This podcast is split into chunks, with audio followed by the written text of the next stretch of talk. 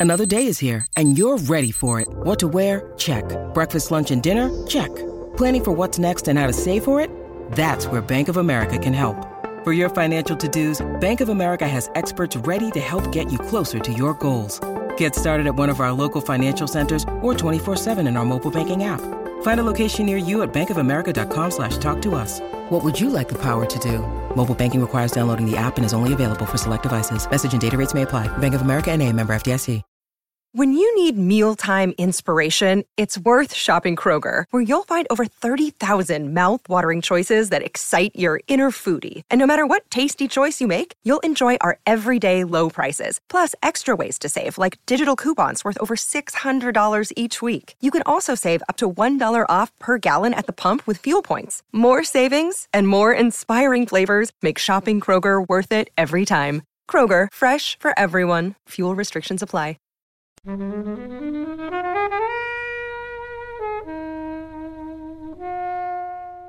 So we- clearly a part of him not that isn't there. Yeah. You know, like Well, a conscience it's a or psycho. something. He's yeah. a psychopath. Yeah, because he just has no sort of concept of what's acceptable. You know, Hmm. at the beginning when he is talking to the construction site manager, he's like, "I'll do an internship," and it's like you've just stolen from this guy. He Yeah. knows you've stolen from him. 99, one way from 100. Welcome, everyone, to Flix Watcher Podcast. Hello, film fans. Joining us in the Flix Watcher studio today, we have Hannah, Hi. Ella, hello, and as always, Kobe, Hello. and we are reviewing Nightcrawler.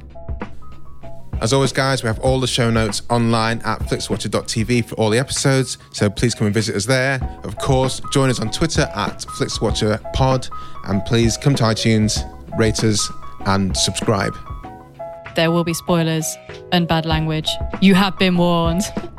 Hello, and welcome to this episode of Flix Watcher Pod. Today we have Hannah and Ella in the studio. If you would like to say hello to our listeners and tell them about the podcasts that you do.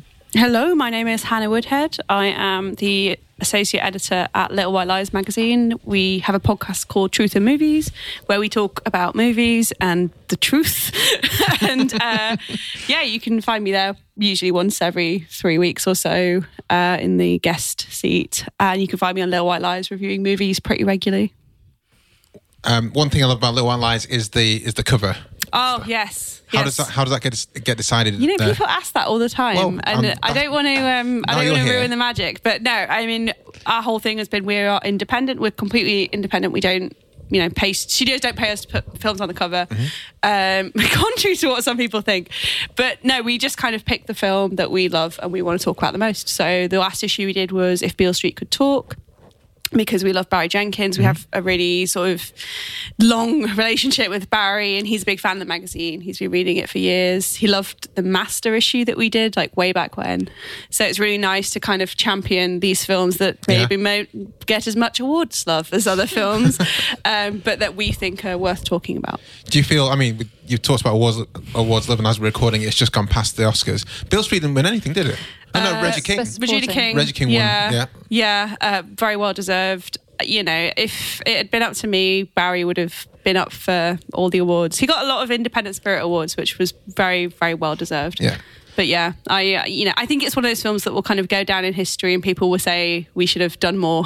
Done more for but it. you know, But I mean, it's I, people talk about that, but at the same time, I'm not too disappointed for because, hey, Moonlight was well, this still. is the thing. Do you know what I mean? Like, Three years ago, he was with on his top first, of the world. first feature yeah. film, it's got Moonlight, and you know, it's one of the best films. I'm not. And I, don't think, he's too. I don't think Barry's that worried about No. it. I don't think he's sitting at home going, "Oh, I need another Oscar." I Well, and also in know- his speech when he won Best Director for the Indie Spirit Awards, he like started his speech with saying, basically, "I didn't want to win this. I don't want to be up here." shouting at Lynne Ramsay. Yeah, and mm. and his whole speech was speaking to the people in the room and everywhere not in the room who was listening, saying, "Hire women to do more things Yeah. and you know Yeah. champion these people." So yeah. I mean, we are going off on a tangent here, but it wasn't in this in this year. It wasn't a case of hire more women. It was just choose more women. Yeah, the award Yeah. season Because there was definitely. there was a yeah. plethora of female-driven films which could have easily replaced a lot of the detritus that ended up in the best film category. You said it politely. first, yeah. Um, who are you? Hi there. Um, I am Ella Kemp. Um, I work as the cinema editor at Culture Whisper, and I freelance for other publications, reviewing films. Sometimes at Little White Lies, sometimes at Sight and Sound, and various other places. And you can find me on the Curzon Film Podcast, and once in a blue moon on the Little White Lies podcast. For people who don't know, explain what Culture, Culture Whisper is. So, if have you heard a Time Out? Um, so, Culture Whisper is a Time Out esque publication giving busy Londoners a guide of what they should see, do, eat, watch, like um, at any given moment in time. We write. What about right now? Right now, You should be listening to this. Oh my this God. podcast. Okay, This when is this what- this podcast finishes, so like 40 minutes time. Oh my god! Oh, oh I was going to say, in, interestingly enough, in our in my team meeting at work, we the, whoever leads the meeting has to bring in something from the kind of outside, and the person who led it this week was like, "I'd like to introduce you all to the Culture Whisperer." And he was like, "I've just Yeah. discovered this site, and it's it's really great, and um, I really Oh, like this, and I really like that." So um, he he brought brought uh, brought it to the table for our team. Terrific. Well, that is great Yeah. to hear. Thank you very much, So the team at everybody. Neston now know about Culture Whisper. They do, Yeah. yeah. Um, but yeah, but we are an exclusively online magazine, so you can read us on the website, and of course we're on Twitter, Instagram, all of that. And um, yeah, if there's anything worth doing in London to do with films, let me know. You find me on Twitter. Um, so, Hannah, you chose Nightcrawler for us. I sure did. So, can you tell us why you chose it and then give us, you know, a two minute synopsis? Yeah, um, I'll start with why I chose it, I guess. So I first saw this film in when was it released? 2014. Uh, So I would Was it that long ago? Yeah. Yeah, Shit. this was five years I hate ago. how films age your kind of like perception of change your Yeah. perception of time. it doesn't feel like that long to me, but it is. and um, I was in university. I was in my final year, uh, or maybe my second year. I don't know. I took a friend of mine to watch it, and he's not a film person, so he was just kind of like, "Hannah, what the hell?" And I was there like, "Oh, sorry, I didn't realize how weird it was going to be. I thought it was just going to be a good old Jake Gyllenhaal movie because I have always been a big Jake Gyllenhaal fan right since my teens, and now it feels weird that I've basically been in love with him since I was like 15." Really casual. So, you know, super cash. Uh, anyway, um, so yeah, I chose it because I thought it would be a good time to revisit it because Dan Gilroy has just made a film called Velvet Buzzsaw, Which is a Netflix, Netflix, exclusive. Uh, uh, so I was like, yeah, let's, let's go back and see how well Nightcrawler's aged. I remembered really liking it at the time and really been like, oh wow, this Dan Gilroy guy seems really cool, seems to be a really good director, and it was kind of nice to see Jake Gyllenhaal doing something a bit weird. Uh, he's since gone on to make many weird films, but this kind of felt to me like a bit of a turning point for him, where he was doing more character acting rather than just being the hot guy who cries sometimes. Um, so, brief synopsis: uh, Jake Gyllenhaal plays a sort of very odd man called Lewis Bloom, whose name frequently gets abbreviated to Lou Bloom. I didn't know it was Lewis. No, he says it. So this was something I discovered rewatching it. When Riz Ahmed's character meets him for the first time, he says, "Oh, hey Lou," and he goes, "Lewis," and like corrects him. But then everyone just keeps calling him Lou. Anyway, I think that's really interesting.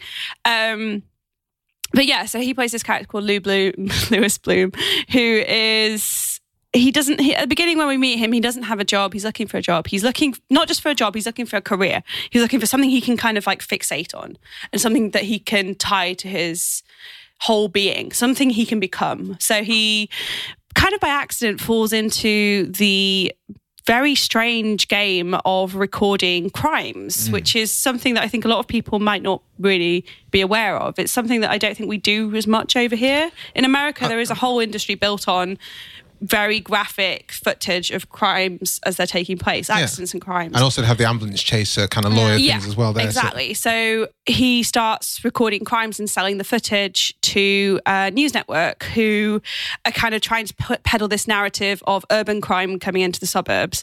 And in order to get this footage, he becomes more sort of ruthless and more creative about how he is able to get the footage before anyone else. And Rene Russo plays this sort of like firebrand blo- bo- blonde bombshell news producer who he sells his footage to, and Riz Ahmed stars as poor, poor little Richard, who is Yeah. his assistant. Uh, well, we are allowed to spoil, so we'll get to what happens to Richard later on in the chat.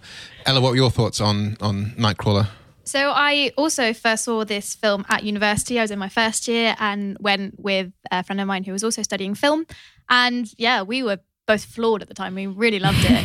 Um, So your friend was better than than Hannah's at appreciating well. I, I wasn't going to say anything, but you know. um, yeah, so no, we, we both really loved it. And I don't actually remember in that moment in time how much I had seen of Jake Gyllenhaal. I knew I knew, I know that I knew of him, but yeah, this was unlike anything else. And um, yeah, I thought it was really terrific. And um, but yeah, but I hadn't rewatched it since, and so I was very much looking forward to rewatching. And on, I mean, we'll come to this later, but on a smaller screen as well, um, because I think that is, it's a film where you really appreciate the biggest uh, screen visuals and sound as possible. Well, for Nightcrawler. Yes. Well, I thought, yeah, on, on this rewatch, because I saw it in the cinema and because it is also dark, that having it on a bigger screen, I thought would be the way you have to watch it because, you know, it's, it's difficult to get those col- colours and contrast in. Um, I think it did work quite well. I should get to that in the score later on. Um, but I want to go into Helen, who's a big fan of uh, Jake Gylls.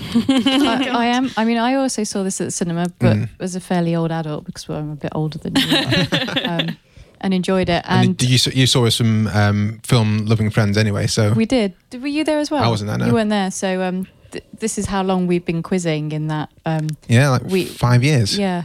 Well, long, longer, Longer than than holy that. shit. Um, we we went as a little team outing to celebrate our Oh, victory it must have been.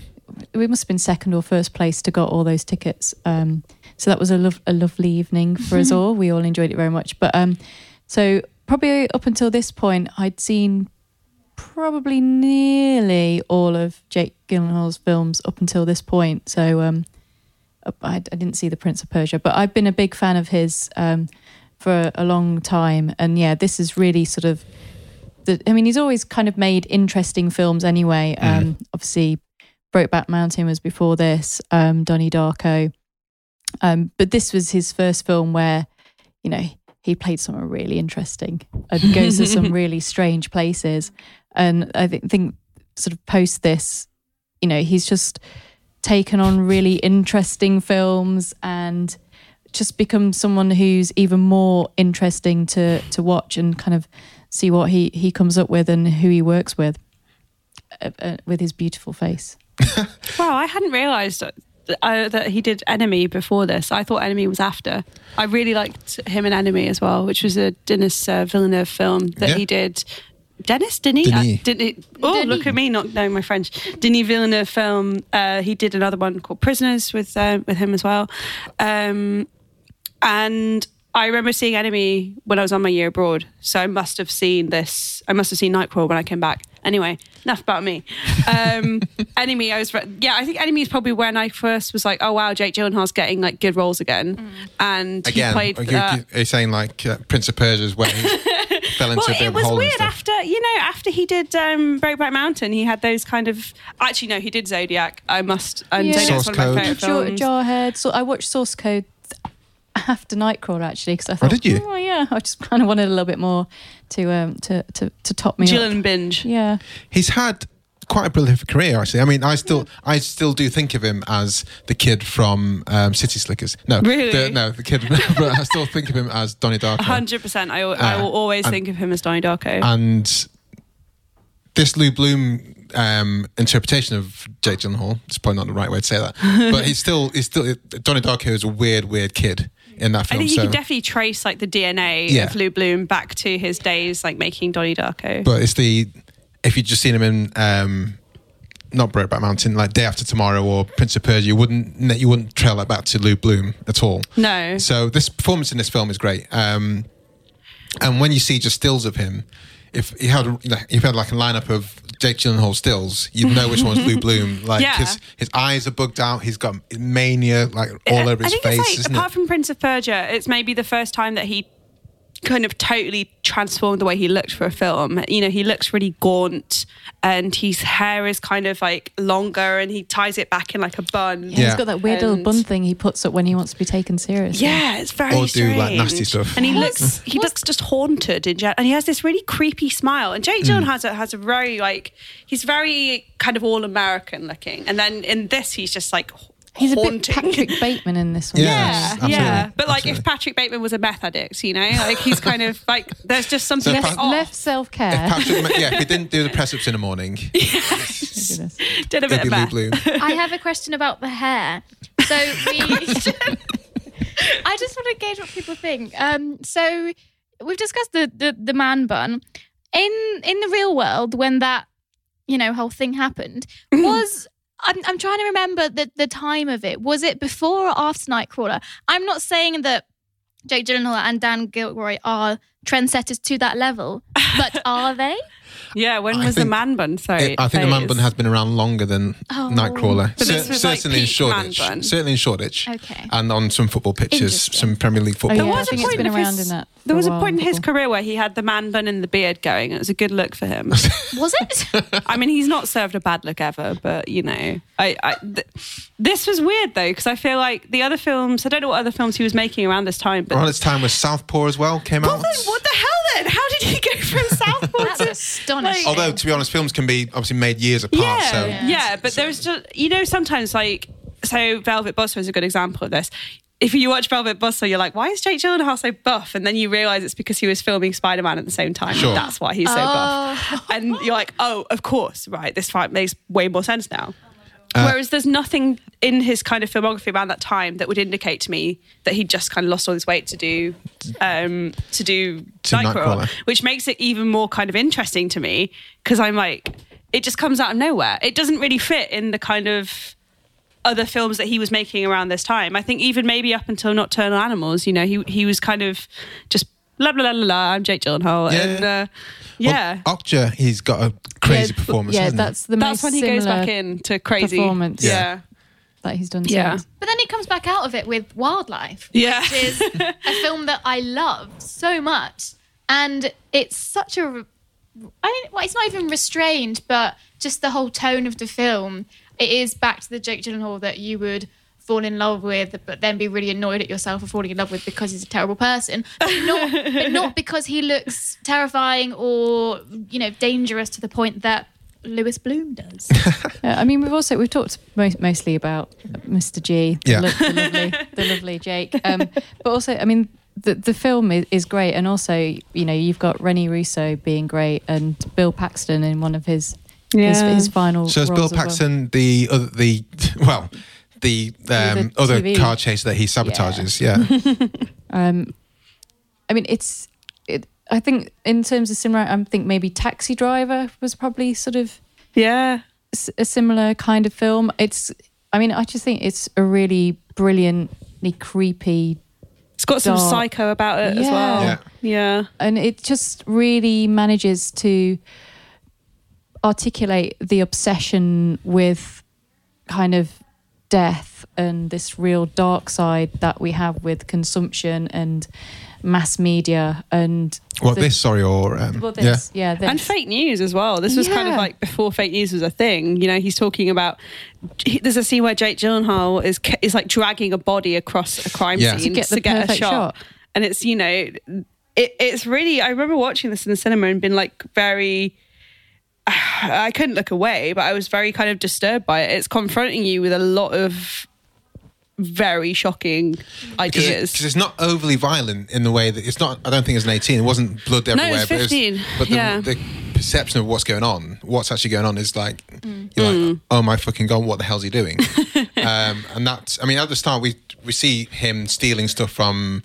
Um, I don't know. A, Like works- a- yeah, construction site. Construction Yeah. site, and very quickly after that, he beats up the the security guard, Hmm. and that's our introduction to him. There's So we- clearly a part of him not that isn't there. Yeah. you know, like well, he's a conscience a or something. He's a yeah, psych- he's psychopathic. yeah, because he just has no sort of concept of what's acceptable. You know, Hmm. at the beginning when he is talking to the construction site manager, and he's like, "I'll do an internship," and it's like you've just stolen from this guy. He Yeah. knows you've stolen from him. Like he just has no kind of. And then of course this all there's all like a payoff, you know, at the end of the film, and you're like, "Oh wow, yeah, he's just completely morally bankrupt." Well, let's talk about that payoff. let's talk about what. Well, I think we need to introduce Riz Ahmed's character. Yeah, Oh, my little boy Riz Ahmed. Yeah. This was one of I- his first big like Hollywood roles, I think. I- Maybe the first. I love Riz. I think I love Riz Ahmed more than Jake Gyllenhaal. Um, Okay, controversial. Generally, or in this film? g- generally, generally, I, I think I. I Riz think is, Riz is incredible. I Riz think is my boy. I'd love to like go. On, well, I think it's go just, out on the town. With Yeah, absolutely. Um, I think uh, there's one point in he was just in everything at the same time. He's in Rogue One, OA, The Night of, which I just kind of saw all at the same time. Um, Yeah, 2016 was a good year for him. Not sure about Venom. Um, Uh, I mean, his masterstroke was, of course, his appearance in the video for Charli XCX's Boys, but you know, I actually read something on the way doing my homework about Nightcrawler and Riz Ahmed that the influence that he had on the wider ind- industry was actually quite astonishing. So I saw that um, following a speech that he gave at the House of Commons in 2017, a group of friends. Um, launched something called the Riz test in 2018 and they were inspired well they're inspired by the speech and modeled it off the Bechdel test which is famously the test that um, some films do pass and some films don't pass in which two women have a conversation about something other than a man. Um, and so yeah and so these friends started the Riz test uh, kind of looking at films that you know were or were not diverse yeah.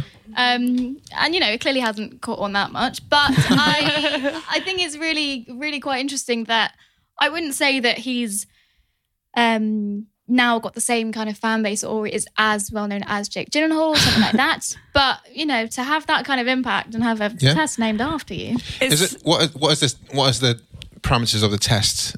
Uh, can you remember? Um, so I, I think it was so in his speech. Uh, I think he was saying his talk. Sorry, he was saying, you know, urging there to be more diversity in in the film industry to, to not just not be you know completely white casts, and he wanted. You know, he wanted more black people in film. He wanted better Muslim me- Yeah. representation, and so I think the test was quite simple in the sense that, like, is it only is white the only color you can see? Does not pass. Well, I think Fantastic. I'd like I'd like I'd add a few bits to that because one thing I love about his character is that he's a character of um, South Asian origin, um, but that's not made not, any not any no No. reference or Right. anything. yeah. So it's just like he's a dude in the film, and he happens to be from potentially Pakistan.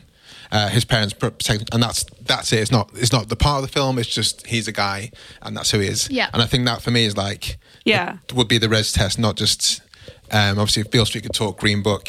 Um, I mean, even Moonlight was like these guys are they're all um, African American or black, but that wasn't really a part of the film for me at Yeah. all. Right. So I'd say no, that's same. Same with Nightcrawler for me. I just Yeah. found it quite interesting that past the film, like the film's legacy and his legacy and influence past Yeah. that. I think it's brilliant. I think it's cool. Um, so tell us, Hannah, about what happens with Riz. So poor Richard. Riz, poor Richard slash Rick. I, this is so I to backtrack to what I was saying about Lou slash Louis Lewis Bloom. Um, the scene where Lou is looking to hire someone for his camera crew, and he interviews Rick, who's this sort of very nervy, twitchy, you know, wide eyed, adorable little thing who comes in and he's like, Oh, um, yeah, I worked in landscaping, but then I had allergies. So I decided that I couldn't do it anymore. And he, he's like homeless and he just really needs a job. And he says, Hi, hi, he comes in, he's like, Yeah, hi, hi, I'm Rick. Hi, what's your name? And he's like, Oh, I'm Lewis. And he goes, Hi, Lou. And he's like, Lewis. you know, that that I think is just perfect. But anyway, so he yeah, he gets this job working with um, Jake Gyllenhaal's character and very quickly realizes that that Lou Bloom is a psychopath, but kind of sticks with it because he needs the money and he's promised, you know, a raise every so often.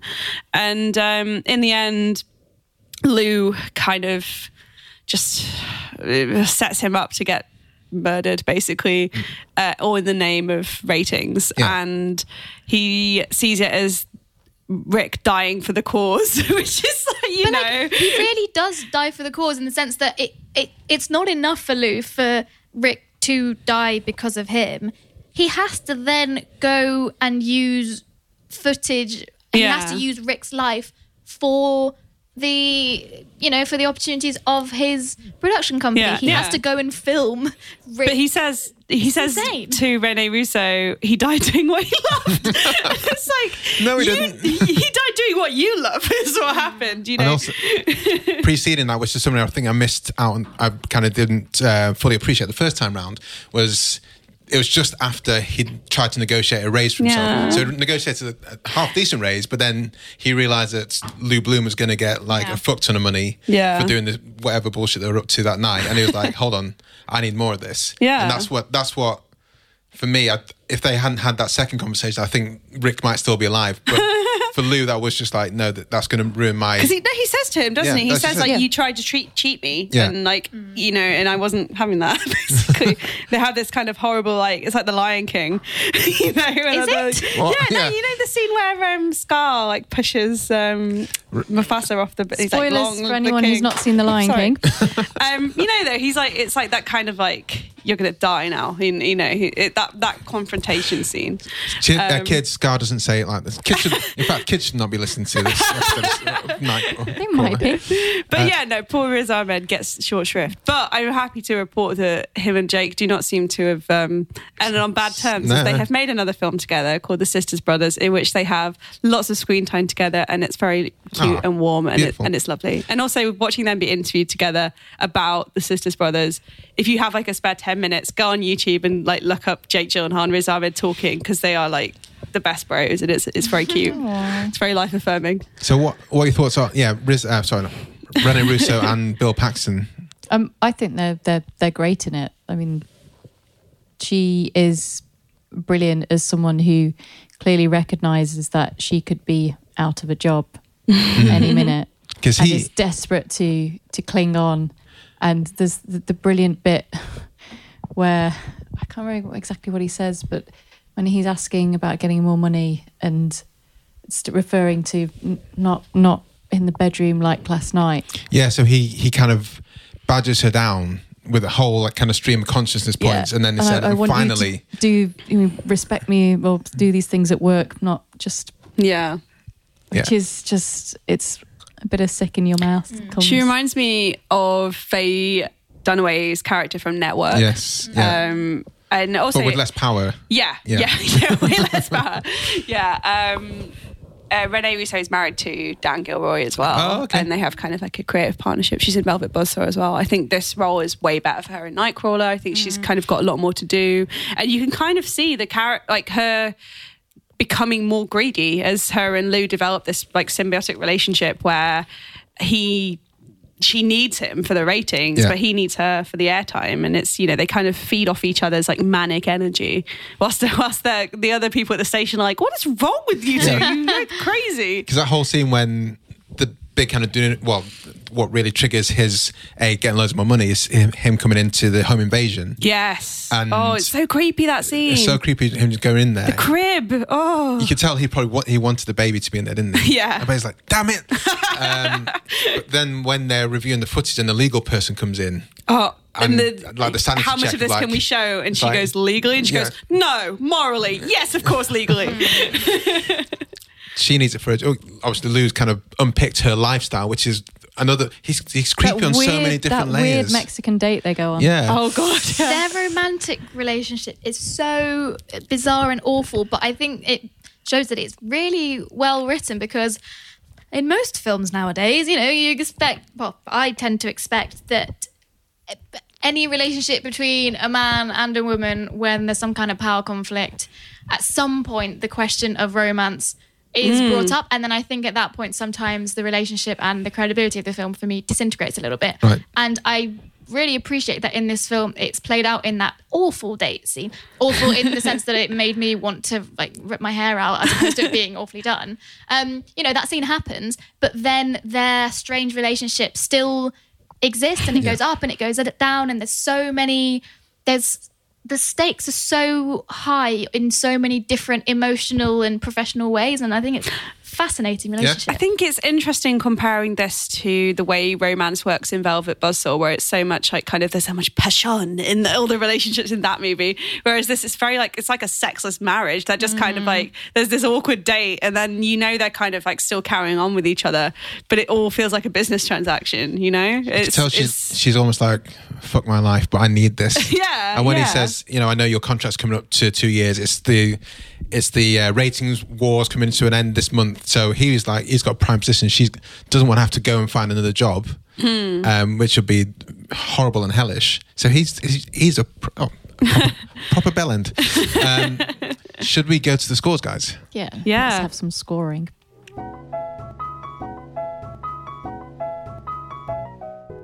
So, uh, welcome to the spreadsheet of dreams.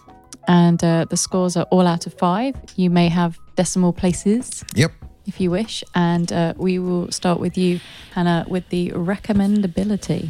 Um, I think it's like a four point five for me. You know, I I would only really hesitate to recommend it if people don't kind of have strong constitutions. I wouldn't want to recognize, recommend it to people with a nervous disposition. I think it's quite creepy. It's quite tense, and it can be quite shocking. I think to a lot of people, even though we've said it's it's not that violent, but you know, I, I think it's it gets in your head in a way that pe- might make people uncomfortable. So your friend that you went to see it with. yeah. So Are what, you still what- friends? Yeah. What they what? No, no, 'Cause you said no. you we're not, we're not that still with- friends, but Nightcore didn't end that relationship. you caveated that with someone who's not into films. Why do you think? Why do you feel that this should be more for Yeah, the I palate of think someone it who is- goes to films a lot? That's true as well. I maybe wouldn't recommend it to someone who isn't like a filmy person because it's quite like it's a weird film. You know, the way Jake Gyllenhaal's character talks is weird. It's all very stylized. There's this amazing like electric guitar score, like in the background, which I love. And I don't, you know, I think if someone just wanted a kind of straight, you know, shoot 'em up thriller. Mm. Or even something like Zodiac, you know, that's not what you're getting with this. You are getting a film where you are being asked to kind of follow this utterly reprehensible weirdo on this journey. And I don't think that it's really for everyone. Was there a sense of almost like, oh, good for you, you got your Mustang? He saw it. Yeah. he wanted, you know, like, I I came, this I saw, I conquered. You He's know? better, getting better cameras. He's got got a better police scanner. Um, yeah. Sorry, Ella. Recommendability. Um, I think I am going to go for a 3.7 Ooh. because, uh, uh, like Hannah said, I would recommend it to some people and I'd be really confident that they'd love it. But then there is a risk associated with it, even with those people that, it, like, as you say, it's, it's not quite a thriller. Mm-hmm. It's not quite a gory thing. It's not quite a character study. It's yeah, there's there's a lot of strange things in there, and then also people who don't want anything too creepy and don't want to spend you know two hours with a psychopath, you know, don't. It's it's longer than I remember it being. Um, and when it started, I was like, oh no, I want- I wanted to get to bed a bit earlier. so, um, you so stayed up for it. three point seven. Of course, once it. I mean, my wife left halfway through because she was properly tired, and we just come back from a long flight. But I managed to just, uh, stick it out. Um, Helen, Um, so, I mean, this film is great, and I think it's fantastic and weird and creepy and horrible in all kinds of ways. Um, but yeah, I, it's not. For, it's never going to be for everyone. Um, but but still, I want to give it high marks because I just I, I just love everything about it in its weird, horrible, creepy way. So uh, four point five. And I was just going to say we were talking about friends. So there's that great line where he says, "A friend is a gift you give yourself." that was at the, that was at the date, wasn't it? Yeah. There was quite a few creepy lines. Oh, it's so That- creepy. My favorite line is when he's talking to Rick and he says, um, "What if it's not that I don't understand people? It's that I just don't like them." And I was like, "Oh shit, like, this guy's demented." but you kind of like, oh yeah, kind of maybe like have known someone to- like that, or you're just like, But that's what that's why right. that's the point for me. Is like he's well, he's a psychopath. He just Yeah. has no em- empathy for people. He's got Rick on board because he can manipulate Rick, pay him Uh, to be honest, I thought thirty pound, thirty dollars a day is actually not bad if you've got no experience. I don't know. That To freelance life. Yeah, exactly. when I went Rick. freelance, if someone could guarantee me 30 pounds a day, I'd be like, okay, let's talk. So just hold a like camera to- and read Google Maps. Yeah, exactly. All right, I'm, I'm there. I'm sure I could do other stuff and maybe get some other jobs whilst waiting. Um, yeah, so I, I'm going to go 4.5 as well. I think points taken away because it's creepy and weird, and there will be people who just don't get get the film. Um, and but I'm surprised that so, I don't I don't think it's just the for people who go to the cinemas a lot. I think there's I think more people will take stuff away from it, but I think you have to know a bit about them, and if they just Yeah. want like Greatest Showman, then exactly. it's not going to be for them. I do worry, you know, with the Oscars being what they were this year. I'm like, there's, you know, and even like Velvet Buzzsaw, you know, I, if someone watched Velvet Buzzsaw and then was like, oh, hmm, should I give his other films a chance? I'm like, oh, I don't know. Maybe he's just not for you. Well, we need to. Okay, Jasper, and uh, if you've got any friends, come on board. Choose, come on the show. Pick Velvet Buzzsaw because we I haven't seen it yet. No, I haven't seen it. Oh, And it's not good. Oh, is it not good? What rewatch Nightcrawler? Okay. Yeah. Okay, let's not. Let's not do Jasper, that Jasper, don't don't come on the show. I mean, like, that is, I'm a little bit disappointed that it isn't very good. But then, because this film is so good, Yeah, I give him it would have been hard for them to replicate. I, I'm it. still on board. Like, I've not seen Roman J. Israel, but I'm kind of on board Is with that Dan Gilroy. the Denzel Washington? Yeah, so he was Oscar nominated for that. So you know, and by by all accounts, it's fine. Um, but what you wanna know, hear. I think that by all accounts, it's fine. Um, I think that Dan Gilroy is really good at zoning in on a character. Mm-hmm. So maybe this uh, that's why I need to watch Roma Joe as well. But Nightcrawler is great because Lou Bloom is a great character, Yeah. and Velvet Buzzsaw has too many characters. That's the issue. You know, there's like six characters you're meant to care about, and you end up not caring about any of them. Whereas this, you, I think you do become very invested in particularly Lou and particularly Rick as well. I feel we're getting a half decent uh, Velvet Bell Buzzsaw review by proxy. Yeah. Because we're not letting It's, Jasper on. it's a twofer. yeah. um, repeat viewing score. Hannah. Um, I think this is probably a five, guys. I had such a blast rewatching it. How many times have you rewatched it? This is only the second time I watched it since I saw it in the cinema, and I was excited to rewatch it. But I do think it pays dividends, and um, talk about more in the small, small screen score. But I think, yeah, watching at home is a very different experience to watching it in the cinema. Um, but yeah, no, I, I it to- I totally would recommend rewatching it to people. So when you say repeat viewing score of five, this isn't something you'd watch all the time, but it's something you think has Mm. I'd to always, be I would always be excited to rewatch it. Sure, Yeah, sure. you know, kind of maybe once a year. I'd be like, Yeah, okay, that's, that's, time to pick out Nightcrawler again and go go for another dark. round. Christmas. Yeah, yeah, Christmas. Christmas time. to get the family, settled. them Mom, down. Dad. I don't know why I said American accent. Mummy, Let Daddy, me let me tell you a story about a guy named Lou. You know, Ella. Well, I've been thinking about it during this discussion, and I really enjoyed rewatching it. And so I must say that I watched Velvet Buzzsaw before rewatching Nightcrawler, um, and it made me enjoy Nightcrawler even more because, as we've established, I wasn't quite so taken with Velvet Buzzsaw. um, but I feel like now that I've rewatched it, I'm not really in a hurry to watch it again as a third time. I think it's one that really benefits from that second viewing to kind of deepen the understanding of it. But now I'm quite satisfied to leave it where it is. Sure. So I think I'd go for maybe a like a three. Okay. Um, we had Social Network on, Yes. and it's a similar kind of case here. Everyone saw Social Network in the cinema. Everyone, everyone around the table saw it in the cinema, but then hadn't seen it until coming back here. yeah, I've not, And this- I've Oh, not for seen me, it. I'd Apart- seen it Mm, yeah, right. in. I'd seen it before. Oh, you've seen it like more than ti more than okay post cinema, but before that. Um, but as soon as everyone saw this when it came out in the cinema, but haven't seen it since, is, is that is that three? Is it four years since then? It's more than four. Yeah, just over Yeah, because. I was in sixth form, so long time ago now. So is that a nice kind of distance? Four years, I more think than four years. four years between- is like a really good amount. If you saw it in the cinema four years ago, going Yeah. for any film, I think it's a great time to rewatch. Let's all start digging out 2014 movies, guys. Yeah. Head to the IMDb. I need films to rewatch released. Social Network. I've not watched that since. Well, listen it. to our review Yeah. and then watch it. and then and then watch it and uh, Or decide. listen to the podcast. Listen to the podcast. Yeah, absolutely. Um, Helen. Um, so yes, saw it in the cinema, and um, I noticed that it had been on Netflix for a while, and it was like, Why didn't you pull the trigger before this? What? Why didn't you pull the trigger on on on it before? because I thought some, someone someone's going to see that that little little shiny fish floating there Me. amongst all the gunk and pull that out. Shiny fish. I hooked, hooked Fish, him on there. fish that one. Get that fish, that little fish, and yeah. And it's terrible, isn't it? I was really excited about watching this terrible, creepy film again, um, and going, "Oh, this film's creepy," and wasn't particularly phased by you know sort of watching it at home. Um, so I'm gonna give it four. I think four years is quite a good gap to have. Um, I'm not gonna rush out and see it, but I, I'm probably gonna watch it again in a few more years. And I think it's it's a really great reminder. Um, you know, Bill Paxton doing these brilliant sort of little supporting roles and kind of the energy that he brings to it, and, and I quite miss him.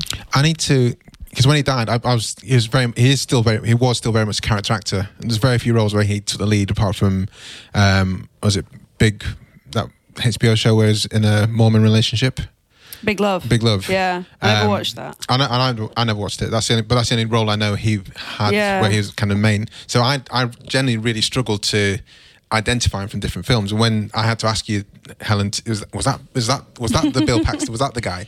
Um, so I, I, I need to watch it because I know a lot of people really really love him as a as an actor, and I need to rewatch Alien or is it Aliens? Aliens. I think it's going to Prince Charles Cinema. Alien, the first one. Alien is. Alien yeah. is because it's an anniversary. Yeah, brilliant. I'm going to go for three, but I feel it's a higher three. I think I'm going. to... Well, Yeah, because I, I, I think it deserves watching, but I tend to think repeat viewing for me, the higher ones are ones I watch more frequently and at the drop of a hat. Um, but this is definitely bears rewatching, so I'm going to go for three. Small screen score. We all saw this in the cinema. Yeah, it's nice to have the comparison, isn't it? Um, I think it's like a four on a small screen. You know, I think it. I was really glad I did see it at the cinema, but I think it works perfectly well on a small screen, or you know, even like a, a home cinema kind of big TV and speaker setting. medium It's- screen. yeah, medium screen. You know, there's, there's a lot of um, kind of foot like footage in it. You know, like news footage and camera footage. And I think it kind of makes it less stressful watching it on a small screen. You know, you're not kind of like as overwhelmed as I was when I watched it. Uh, the only thing I would say is that I think the score probably benefits from having the kind of Dolby Atmos surroundings. A fair investment for my lounge. Um, Ella, Um, I think I am going to go for three again. Um, again, I, I did enjoy it a lot rewatching it, but as you say, I think those visuals, as they are quite dark, I mean, you know, you obviously can see it on a small screen, but it was just so impressive on a big screen and the sound and everything. But, you know, it it's a confident three, I'd say. Helen. Uh, I'm I'm going to give uh, this a four. I enjoyed seeing it in the the cinema and having that kind of you know the big screen noise and immersion of it and the kind of collective what on earth are we watching Mm. did you kind of just see that and then it's kind of it's a little bit stranger when you then bring that into your home and you kind of have this weird creepiness in there as well so i got weird creepy experiences from both I'm going to go for yes, do the four as well. I think it works well on on the on the TV screen. on a reasonable size yeah, screen, So I thought, um, yep. If this was the first time you had to watch it, I was at home on Yeah. Netflix, then yeah, absolutely go go for it. Um, so four. So engagement score. Hannah. Um, as engaged was like how engaged I was. Yeah. with it. Did you yeah. feel the need to pull away at any point to make it well to check Netflix Well, or see, I was watching it at work, so that was a distracting environment to be in. Um, can you just sit and watch films? Can you just say, like, I'm just going to watch Mary Poppins? well, yes, um, yes, I can, um, but I always, I'm always doing something else. So you know, I wasn't as engaged as I should have been. Sure. Um, but that's not the film's fault. So this is a hard one. I'm going to go for a 4.1. I think. I kind of like that. You can you just know. I can just sit there and watch catch up on films I haven't I've seen got that very big screen, so Nice. I can have the film open in one corner and be doing some writing at the same time. Nice. It's, I mean, it's not. If I'm trying to do an article, I probably wouldn't do that. But if I'm doing kind of like you know admin work, it's fine. So that's what I was doing, which is not maybe giving it the respect it deserves. Sorry, Dan. Ella. I give it a five for engagement. Really, um, I, I, I did have to pull away and I had to pause this film a few times and I was very annoyed. I was very upset to have to do so. Because, yeah, I think it's so gripping. Um, yeah. Helen.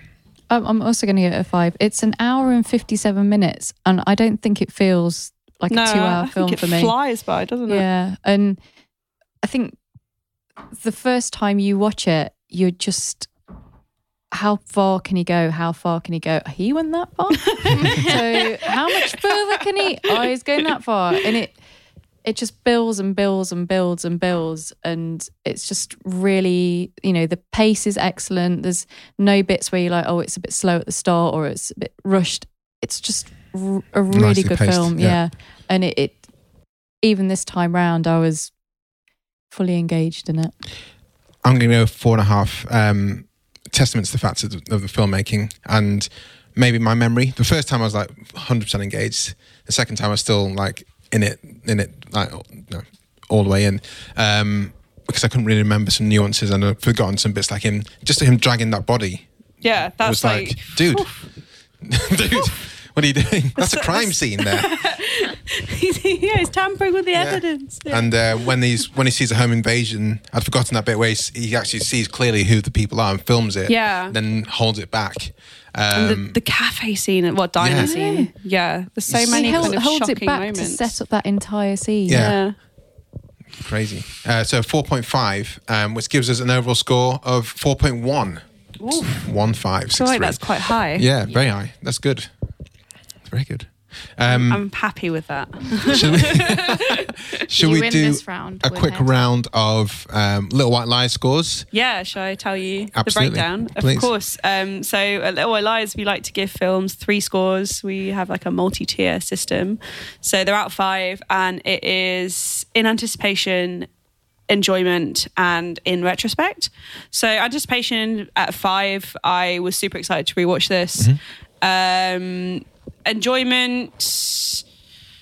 Maybe a four i think i think just because i was kind of distracted whilst i was watching it. And you know unfortunately film criticism is subjective. And you know it might might have been a five on a different day but it was a four when i was doing it. And then in retrospect i think it is a five. I do think it is like for this to be dan gilroy's directorial debut is like so impressive to me. Hmm. And i think it is like top three Gyllenhaal performances. I'm liking a lot of people having knock out of the park um, directorial de- debuts. yeah even like Bradley, good, isn't even Star is Born. I'm like, Yeah. how's how's that your first one, dude? I mean, Hereditary. Yeah. yeah, Hereditary. I've not seen Hereditary, And but that was- um, The was it? Witch. I think it, you know, it's testament. Was. Moonlight his first one? No, No. I think it's testament that Dan Gilroy was a screenwriter beforehand, so he, you know, was kind of had cut his teeth before Okay. making this. So that means we can pull in Ex Machina as well. Yeah, yeah, Yeah. of course, Yeah. of course. Um, your LWL scores, Ella. Um, I think I would say four in anticipation for rewatching it. I, I'd seen it, you know, four years ago or whatever it was, um, and I remembered having a good time. But also, my memory is really bad, so I was like, oh, maybe it's not as great. I've, you know, I'm now older and wiser, whatever. um, enjoyment. I think I would go for a five, just because. Um, yeah, I kept being really frustrated when I had to pause it, and just every every second that I saw, I just like this, you know, it's amazing, it's brilliant. Um, so five for enjoyment. In retrospect, maybe a four, just because now that I have rewatched it, I think I've I'm, I've had enough. I can leave it where it is, and yeah, there are some bits that just yeah, I'm thinking about it a lot, but but I kind of wish I was thinking about it a little bit less. Okay. Helen. Uh, this is probably going to be no surprise that I'm going to go quite high with this. So, a five for anticipation. Um, yeah, I'm really happy that you chose it and I, I got to watch it again. Um, enjoyment. I just think it's a really interesting film, and you know, it's four years old, but it doesn't feel like it's aged. We still kind of have that really weird relationship with you know terrible things and Yeah. wanting to kind of capture them. Um, and retrospect five, I, s- I, th- I really think it's a brilliant film, and it's made me realise that there's a few films of Jake Gyllenhaal's that I haven't yet caught up with, but that I want to um, add five. to my watch list. Um, every time I see Gyllenhaal, I still want to see Donnie Darko again. Um, just generally, I think that's that's I wonder how well that's aged though. Well- I, I imagine it's probably a little bit, a little bit hokey, a little Yeah. bit. I've not a watched bit it in years. yeah, let's watch it. Let's try and watch it. Someone, Jasper, when are you listening? When it comes it back on might Netflix, be on Netflix, It- yeah. was it? Is it? It was at It one was, point. It was at one yeah. point. It was yeah. Gone again. Mm. Um, I'm going to go. Uh, going to mirror yourself, uh, Hannah, with the five four five. Um, I think I was uh, when you said it, I was like, yeah, of course, yeah. And then during, I just, I just I was terrified it was going to go off Netflix before we recorded. I was like, if that goes, I'm screwed. and I was just like, it's not really. I wouldn't say enjoyment is what you think. Yeah, it's just like yeah. It's not like woo, woo, woo. It's like, oh, it is tense and it's like, um, and five for in, in anticipation again, just for those bits that we briefly discussed at the end, like setting up that, that scene in the cafe and the fast food place is like, how have you done that? And then the end of Rick. Is like, dude. Um, so we always ask people when we come to record, we tell them we're going to do a film, and in this case, we on, sorry on Twitter we ask people, and in this case we said we're reviewing Nightcrawler with at Effie Kemp and good job Liz. Have you seen it? Give your thoughts for an on-air shout out on FlixWatcher, and you guys came in your droves. So we're going to read out a few of these reviews now. Um, Hannah, will you take the top one, please? Yeah, this is from Top Film Tip. Morally devoid bottom feeder makes his success filming death on the streets of LA unrelentingly intense, discomforting drama. Uh, sheer powerhouse performances, script, subject matter, all round flawless. Five awkward propositions out of five. Uh, Ella, do you want to say the next one? Yep. So this is from at Manda Ailey. Um, there is five shining star emojis. Uh, I love this movie. It was in my top three films of that year and should have had more traction in awards season that year. Gyllenhaal is absolutely brilliant. Hard agree there. If I think if this had been a Scorsese film, It would you have been know, there. he would have got an Oscar. Uh, Helen. So this is from uh, What Were They Thinking? Haunting film with Gyllenhaal at his absolute best and most terrifying. It should have won several Oscars, and they've also gone for five stars. Hannah, do you want to take us back to the next one? Yeah, uh, this is Easy Riders Raging Podcast. uh, loved it. Got to be in my top 10 for the last decade with Gyllenhaal putting in a performance that, let's be honest, deserves some Oscar love. Five star film. Ella. From at Cult 45 Podcast. Actually love this movie. Do you want to take the next one as that was not really a review, Of not asking us to do anything, not, asking, not doing anything we asked of them. I mean, it's not incorrect, but yeah. Actually, love this movie. Um, so this is from Sean Alexander at S Alexander Film. Five out of five stars. Jake Gyllenhaal is terrific, terrifying, and hypnotic. Missing Bill Paxton now. This supporting role is so fantastic. And Helen. Uh, the last one is from Mike Guzman. This is the movie that made me realize how underappreciated Gyllenhaal is. I think it's a step up from his performance in Zodiac, where he also plays regular guy with an obsession. Five stars. I think they're Do- very different roles, though. Yeah. I, I think Yeah. that. It's, do you feel? I don't think he's. I don't think Ever it's a been step up. I think they're just. I mean, I, I think I, you know, I know. I, I think that Gyllenhaal should have an Oscar. I think he's done. He's the, tried very done the hard to get one recently. Well, yeah, no, and I been mean, ignored. uh, Stronger was really him gunning for it, but, which is funny Not because I strong think enough. rude. I think that in Zodiac um, and Nightcrawler, you know, he delivers the goods in Brokeback Mountain. Um, I mean, I think I really like him in in The Good Girl. I oh, he's so good in the Good Yeah. Girl. I was going to bring that up earlier yeah, we and Jennifer about, Aniston is brilliant in that as well. when we were talking about Miss Stevens because I think there's like a you know creepy obsession teenagers. But anyway, I found it interesting to see that tweet um, with Zodiac because I somehow it just didn't make sense to me when I was thinking about Nightcrawler that it was the same actor playing these two characters, and then when I, when the first images of Zodiac came back into my mind, I was like, Lou Bloom is the kind of guy that um, Jake Gyllenhaal's character in Zodiac would be like chasing or, Yeah. or doing, and they just seem like completely opposite characters. Now, like Lou Bloom must be the like the antagonistic villain, and and then when I thought about, it, I was like, wait, but he's not. He's like, is he the good guy? Like, is he's you know he's he's not the one actually, you know, doing the crime, um, and yet and yet. Yeah. is Nightcrawler set in San Francisco? Is LA. It? LA. LA. Yeah. Because of course Zodiac is San Francisco. So, it could have popped down and. Uh, you know, done a crime. but that also, I mean, the the this is not quite related to those comments, but I just want to say like the it is so impressive to film to make a film that is shot nearly all at night and Yeah. to make it kind of look as crisp and beautiful and like over 80 locations or something. Really? yeah, Gosh. Yeah. yeah, it feels so ambitious for a first film. Um, guys, can you let us know, uh, Jasper and the rest of the people, where they can find you, where he can find you online? Uh, sounds a bit creepy that way. I'm not going to say that again. um, where they can find you online and um, say sayonara and, and bye to everyone who's listening. Yeah, you can find me on Twitter. I'm a prolific tweeter. Um, my at is at Good Job Liz. I tweet about everything, everything, everything. often Jake Gyllenhaal. I do. I do spend a lot of time tweeting about him. She does. um, and you can also find me on littlewhitelies.com and the Little White Lies Truth and Movies podcast. Um, you can find me on Twitter at EFEKemp. I probably won't tweet much about Jake Gyllenhaal again, That's but Hannah's territory. you know, I'm not ruling it out. I'm excited for everything he does next. Um, you can read me on Culture Whisper, uh, sometimes Little White Lies, sometimes Sight and Sound, and you can listen to me sometimes on the Curzon Film Podcast. Fantastic. Cheers, guys. Thanks so much for coming on. Thank you Thanks. for having me. Bye. Bye. Thank you so much to Brendan Russell for his amazing editing skills and to the lovely people, mighty people, for the tunes that you can hear right now. Thank you, as always, for listening to this episode. Don't forget to hit subscribe wherever you find your podcast. Leave us your five star review on iTunes and follow us at FlixWatcherPod on Twitter.